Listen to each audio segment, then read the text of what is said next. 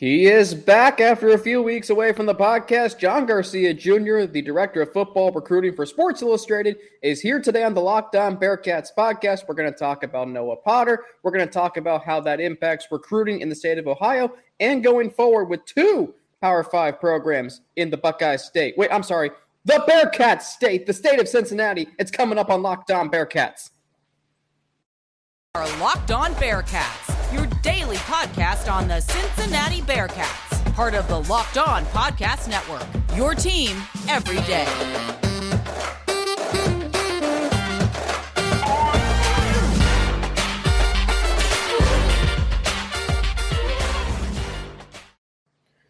We thank you very much for making Locked On Bearcats your first listen every day. It's free and available everywhere you get your podcast and on YouTube. So don't forget, if you're watching on the Locked On Bearcats YouTube channel to subscribe, you can also follow us. So that means you'll get an alert every time a new podcast drops. You can also like and share a comment on today's video. If you are downloading from an audio platform, whether it be Apple Podcast, Spotify, Stitcher, wherever you get your podcast, don't forget to subscribe there too. You can also like and share a comment on today's video and or give it a rating. All of that helps more Bearcats fans like you find this podcast. My guest today is no stranger to the Locked On Bearcats podcast. He's the director of football recruiting for Sports Illustrated, John Garcia Jr. John, uh, the Bearcats got a huge commit last week in the transfer portal. Noah Potter from Ohio State, former four-star commit. What can you tell us about him and how he will fit in to the Cincinnati Bearcats defensive line? Well, yeah, Alex, I think that was a big deal. No matter how you slice it, I think with with Noah Potter, this is a kid who's from Ohio, mentor kid uh, longtime Buckeye commit, obviously was was on that roster for a couple of years. Dealt with some injuries, uh, certainly you know up and down, and, and you you never wish that on anybody. Uh, and a lot of times we're saying, hey, that's a, a nice cause to take a step back and truly evaluate where you're at. And I think for Noah, you know, the writing was on the wall a little bit. Ohio State always talented at the defensive end position. So if it was about making an impact, you know, he started to look elsewhere. Um, and just like we've seen with some other guys, from the state of Ohio, when you hit the portal and you start looking around, Cincinnati just starts to look really good. And it was easy to explain when we were talking Corey Kiner, you know, Cincinnati native, all that stuff. But it could be even easier for, for a Noah Potter, right? If you're a defensive prospect in particular, Cincinnati has a little bit more appeal. Uh, it's it's kind of the calling card of the program. Certainly reflects uh, Luke Fickell, the head coach. And then I know offline we were talking about the NFL draft, Alex. You watch that thing and you say, okay, if, if I go to Cincinnati, I've, I've, really got a chance to improve my stock heading into you know the, the, the highest level possible. So I think all those factors make a lot of sense uh, for Potter to make this move to Cincinnati. Um, again, I, I, think there's a lot of unknown about his game in terms of where it's at today because of that injury. We just haven't seen a lot of him over the last 12 months or so. But before that, we know this is a dynamic and balanced defensive end prospect. I, I think in high school, more of a pure edge rusher, a guy who could win with speed, a guy who could win with power and work underneath and develop some technical moves, some combination moves to to counter just the speed rush. Uh, but he was like 245 at that point. You know, I, I checked the Ohio State roster from the spring.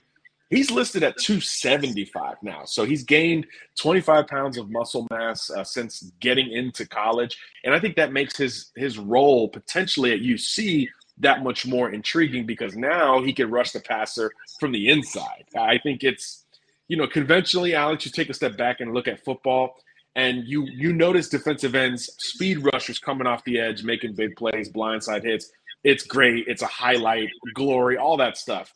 But if you talk to quarterbacks and you talk to offensive coordinators, the guys that really piss them off the most are the interior pass rushers, the guys who can rush the passer over a guard or over a center because it's simple math. It's the quickest point to impact the quarterback, which is really what the game of football has become all about on the defensive side. So I think Potter's natural gifts athletically can enable him to rush the passer from a speed and outside perspective, but his weight gain – his maturity now uh, through the transfer portal and having to make such big decisions, recovering from the injury, I think that will help enhance his overall value to the UC defense and maybe towards the NFL one day because he could complement that with an interior pass rush. He's big enough to extend and hold the point to help secure uh, the front line against the run. But I think where the upside lies with Potter, Alex, is certainly his ability to crash the pocket, collapse it as a pass rusher, working against bigger, maybe slower guys than he's ever worked against. Uh, you know, usually working against some offensive tackles. So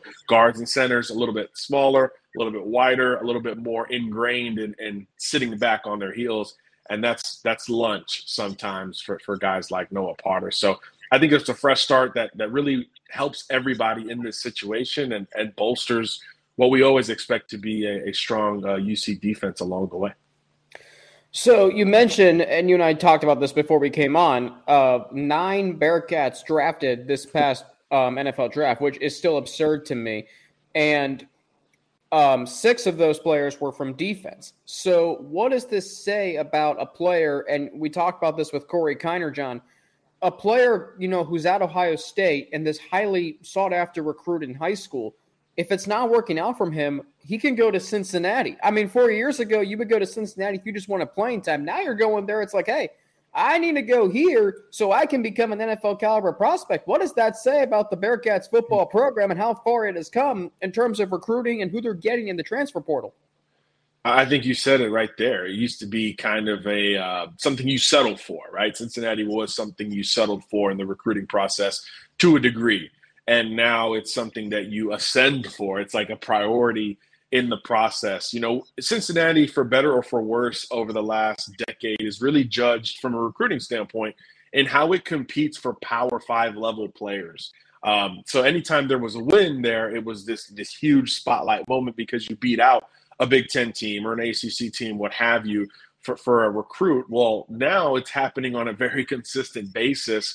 Uh, and then, of course, Cincinnati will be in the Power Five here relatively soon. So I think Cincinnati's just become its own thing where it's like not only can you play Power Five football in Ohio outside of Columbus, uh, but there's a proven track record. You know, the first non P5 school to make the playoff, the NFL draft success, the development of, of defensive prospects, the stability under Luke Fickell, which is really the most unique thing of all of those. I think the playoff is an easier sell to, to folks, but for me, especially again, last year was nuts, right? All these coaches changed jobs, even coaches who we thought were at great gigs that they didn't need to leave, right? Brian Kelly leaving Notre Dame, Lincoln Riley uh, leaving Oklahoma, even Mario Cristobal leaving Oregon.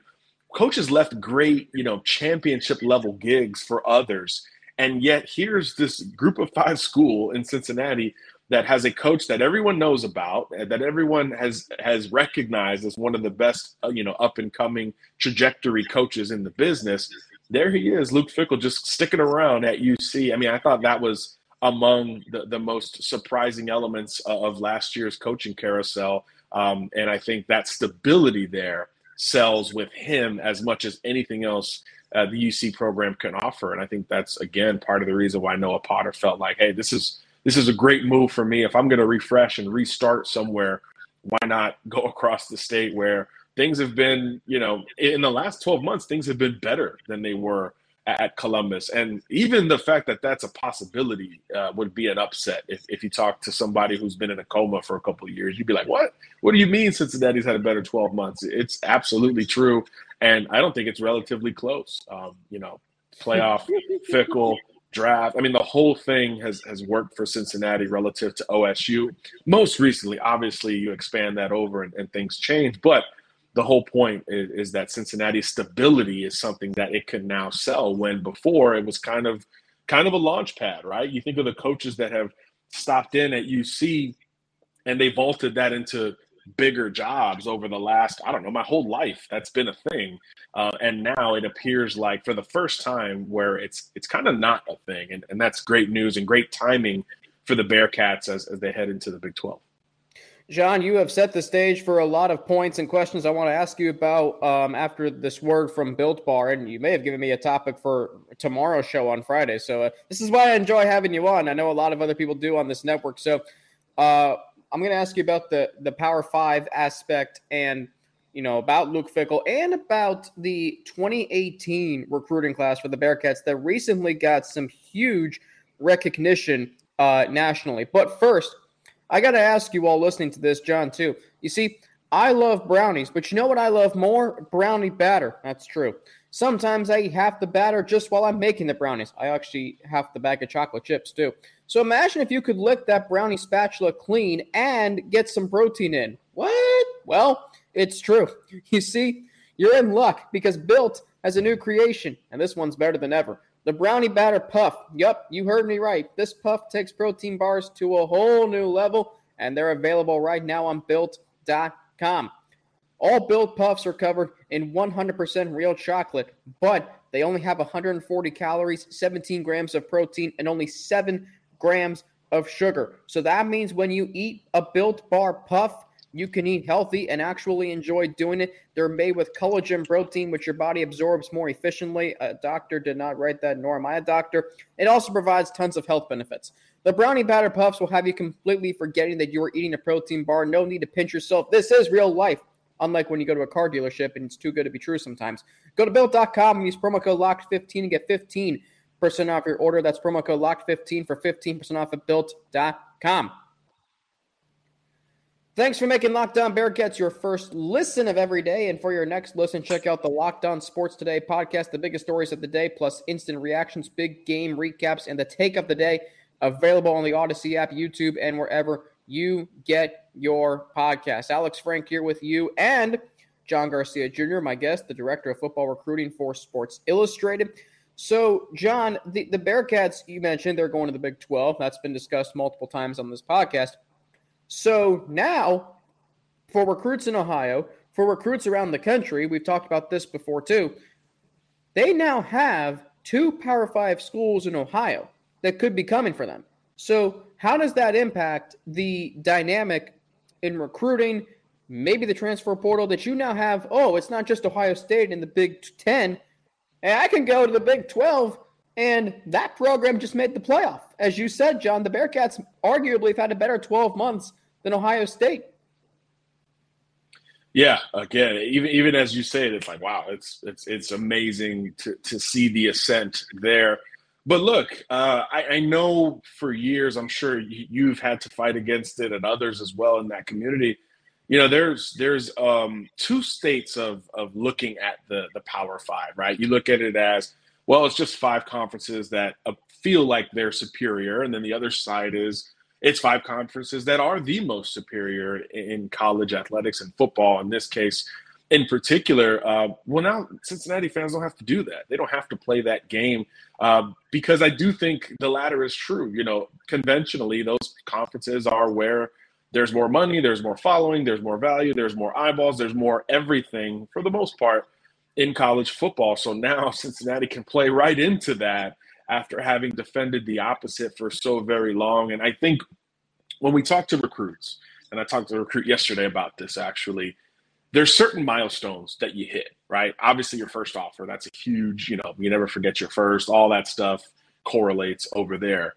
But then once you start getting a couple others, you're like, okay, what's my next milestone? And a lot of kids are waiting on that first Power Five if it didn't start their recruiting process altogether.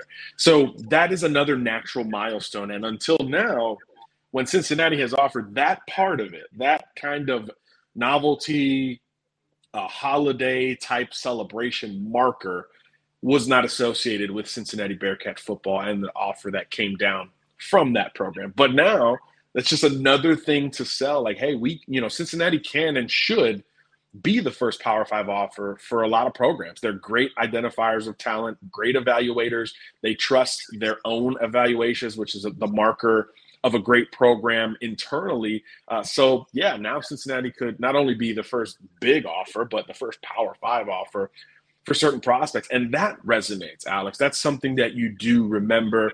You know, every recruit, I mean, you can go on Twitter right now and just Google, uh, you know, sleep or slept on and half of the recruits that we talk about will feel like, hey, I'm slept on. I don't have these offers. I don't have that offer, blah, blah, blah.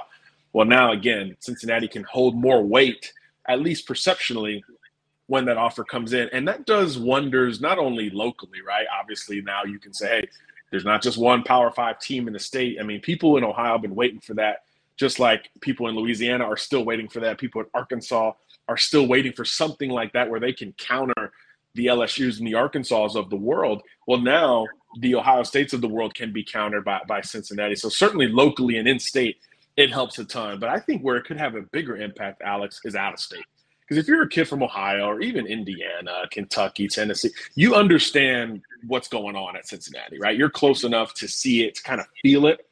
But if you're a kid in Miami or California or Texas, New York, you know, somewhere outside of that Midwestern footprint, now at the surface level, in addition to that recent success, you could say, hey, I, I just got a Power Five offer. And that resonates even more uh, because those prospects might not know as much about the program. So just opening the door and entering the conversation, Cincinnati will have more weight once all of that stuff uh, is, is officially here. And it, and it kind of feels like it already is. But once it all goes through, it's officially there. So I think from a perceptional standpoint, it really does change a lot of things for Cincinnati. And, and again, for you and me, that's not a big deal because perception versus reality are two very different things.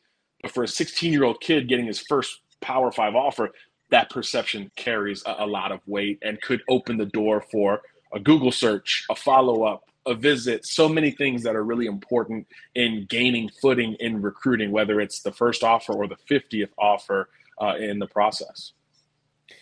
I mean, it's interesting to think about, John, because the Big 12 come 2023, it's going to be from West Virginia over here to Salt Lake City over here. So you're going to be getting recruits from other parts of the country that you haven't gotten yet. So, John, recently, The Athletic, um, Max Olson ranked the Bear. They, he did a top 25 of the recruiting classes from 2018 revisited. And I remember when I saw the headline, I'm, I'm like, okay, you know, Cincinnati might be on that list, you know, maybe 13, 15, 23. No, no, no, no, no. The Bearcats, John, were number four on the list. Fourth on the list, the Cincinnati Bearcats. I mean, you want to talk about if someone has been living under a rock for five years. Hey, the Bearcats had a better 12 months in Ohio State. No, what they wouldn't believe more, I think, is hey, this recruiting class, John, is the number four recruiting class now from 2018. But what does it say about that class? What does it say? Because that class had Myjai Sanders, Alec Pierce, Josh Whyle, um, Javon Hicks, who's still here, Lorenz Metz. Those are the players mentioned, top signees. And that class got them to the college football playoff. So, what does it say about the class now and the development that Luke Fickell, Brady Collins, and the coaching staff did a remarkable job of doing? Particularly your second point, Alex, the development. I think we, we, just talked about it earlier. UC is one of those programs that you just trust from an evaluation standpoint. They trust their own gut, they trust their own eye, and have a style in how they evaluate and identify talent uh, before they bring them in, and they'll they'll run on that before they look at our rankings or somebody else's, and that's good. That's how it should be. Uh, and those names you mentioned, particularly Pierce, my goodness, it really emphasizes that point uh, in terms of recruiting against perception and then actually developing. I mean, you you think of some of those guys when they were in high school versus where they are now, and some of them are in the NFL now. It's just it's amazing to see the progress that has been made. I think when we talk about selling things to recruits, which is what recruiting actually is, Cincinnati's got a lot of things going for it. Obviously, on the field success, really, really strong. Coaching stability, we talked about earlier. But the most important in the modern recruit, Alex, is hey, can this school help me get to Sundays? Can I play potentially, if I'm good enough in the NFL? Can they develop me there? Can they get me there?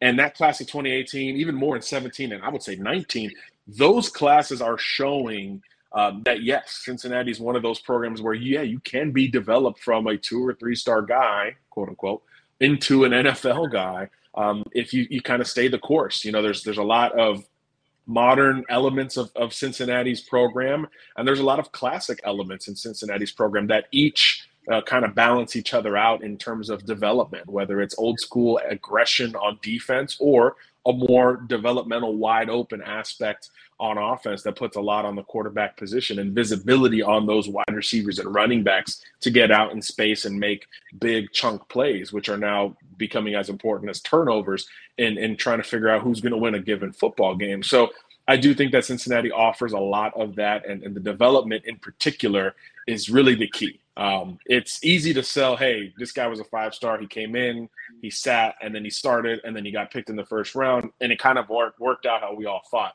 It's much more theatrical to sell the opposite, where a guy who came in with Cincinnati as his best offer and had to sit maybe two years, but in those two years he got bigger and then he got on the field and then he got better.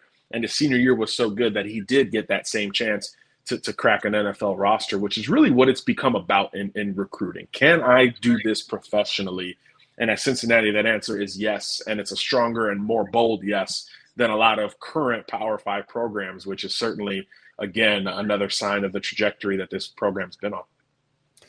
That's an interesting point about it, it, It's better right now than some than some Power Five schools, and now Cincinnati is going to be in the Power Five conference. John, we'll continue this conversation after a word from two of our sponsors. I want to ask you about what this does for Cincinnati high school football because I've always said it's some of the best football in the country, and I think now that's starting to get some national recognition as well. And I'm going to also going to ask you your thoughts on the potential SEC playoff because I actually like it. We'll be back. We'll be back after a word from two of our sponsors. John Garcia Jr., the director of football recruiting for Sports Illustrated, my guest today on Locked On Bearcats. Alex Frank here with you each and every day. So, John, Cincinnati high school football, I think it's some of the best in the country. And now that you have all these recruits, high star recruits, transfers coming in, the Bearcats just went to the college football playoff. Hell, the Bengals just went to the Super Bowl. I'll throw that in there too. So now, why not? When, yeah, I mean Cincinnati's a pretty good football city right now. It's a football town. Don't, yeah. So, what does this do for Cincinnati high school football, and what are your thoughts on it? Because I there is there is some incredible talent that now with the success of the Bearcats, I think is going to get more national recognition. Do you agree? Oh, 100%. I mean, it just kind of comes with the territory. I think when you think of the best football states before we get into the city, you know, Ohio comes up pretty quickly, right? I mean, it's it's your big four is is you know a given, right? You know, Georgia, Florida, Texas, California. But when you get into that next chapter, Ohio's right there in the mix with Alabama, Louisiana, North Carolina, Pennsylvania. I mean, these are some of the best, you know, football players in the country year in, year out. And I think you've seen uh, schools recruiting it uh, effectively uh, to that perception. You know, previous 10, 15 years ago, you know, Alabama or Georgia, why would they go into Ohio for a prospect? They didn't need to, right? They didn't think they needed to because they could just recruit that SEC, that classic SEC footprint. Well, now every year it feels like Alabama's going up and, and grabbing a prospect. Um, you know, Clemson comes in to, to, grab a prospect. The whole Big Ten, uh, Notre Dame, really prioritizing guys in that state. So, you know, the talent has certainly risen to the top there. And then with Cincinnati in particular, I mean, there are some name brand high schools uh, in that footprint that consistently uh, churn out big time prospects, whether it's Moeller High School, St. Xavier. I mean, there's so many that, that come to mind immediately uh, in the city, in the area uh, of Cincinnati. So I, I, think that has become more of, of an uptick relative to Cleveland, which I think from a perceptional standpoint was was kind of viewed, you know, certainly with Glenville and some of those schools as as the area in the state, you know, that that has certainly changed just like it should. I mean, a lot of these footprints have changed in terms of top talent, uh, and certainly when you're when your two Power Five programs in state are Ohio State and Cincinnati, or Cincinnati and Ohio State, as I'm sure you'll put it.